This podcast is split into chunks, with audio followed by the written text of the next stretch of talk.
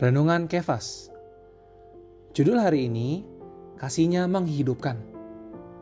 Di dalam 1 Yohanes pasal yang keempat ayat yang ke-9, dalam hal inilah kasih Allah dinyatakan di tengah-tengah kita, yaitu bahwa Allah telah mengutus anaknya yang tunggal ke dalam dunia, supaya kita hidup olehnya. Ketika ada teman kita atau orang lain yang berbuat salah kepada kita, apakah kita mampu untuk mengasihinya?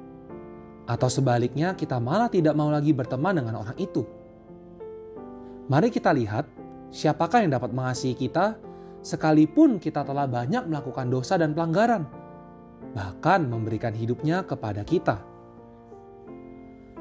Allah mengutus anaknya datang ke dunia supaya kita mendapatkan hidupnya. Ini pun dilakukan oleh karena kasih Allah.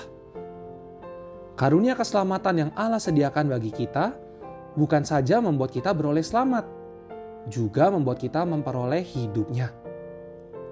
Agar kita mendapatkan hidupnya, Ia mau mengutus anak tunggalnya datang ke dalam dunia. Karena mengasihi kita, Ia rela berbuat demikian. Bukan disebabkan oleh hal lain, hanya karena mengasihi kita. Ia merelakan anaknya datang menggenapkan karunia keselamatan bagi kita, dan supaya kita mendapatkan hidupnya. Sobat Kefas, puji syukur untuk kasihnya yang besar kepada kita. Oleh karena itu, kita perlu mengasihi Tuhan, bersyukur atas hidupnya yang Dia berikan kepada kita. Mari kita berdoa. Tuhan Yesus, terima kasih untuk kasih-Mu yang besar kepadaku. Terima kasih untuk hidup yang Kau berikan kepadaku.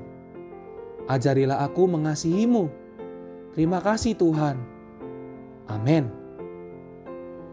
Tuhan Yesus memberkati saudara-saudari.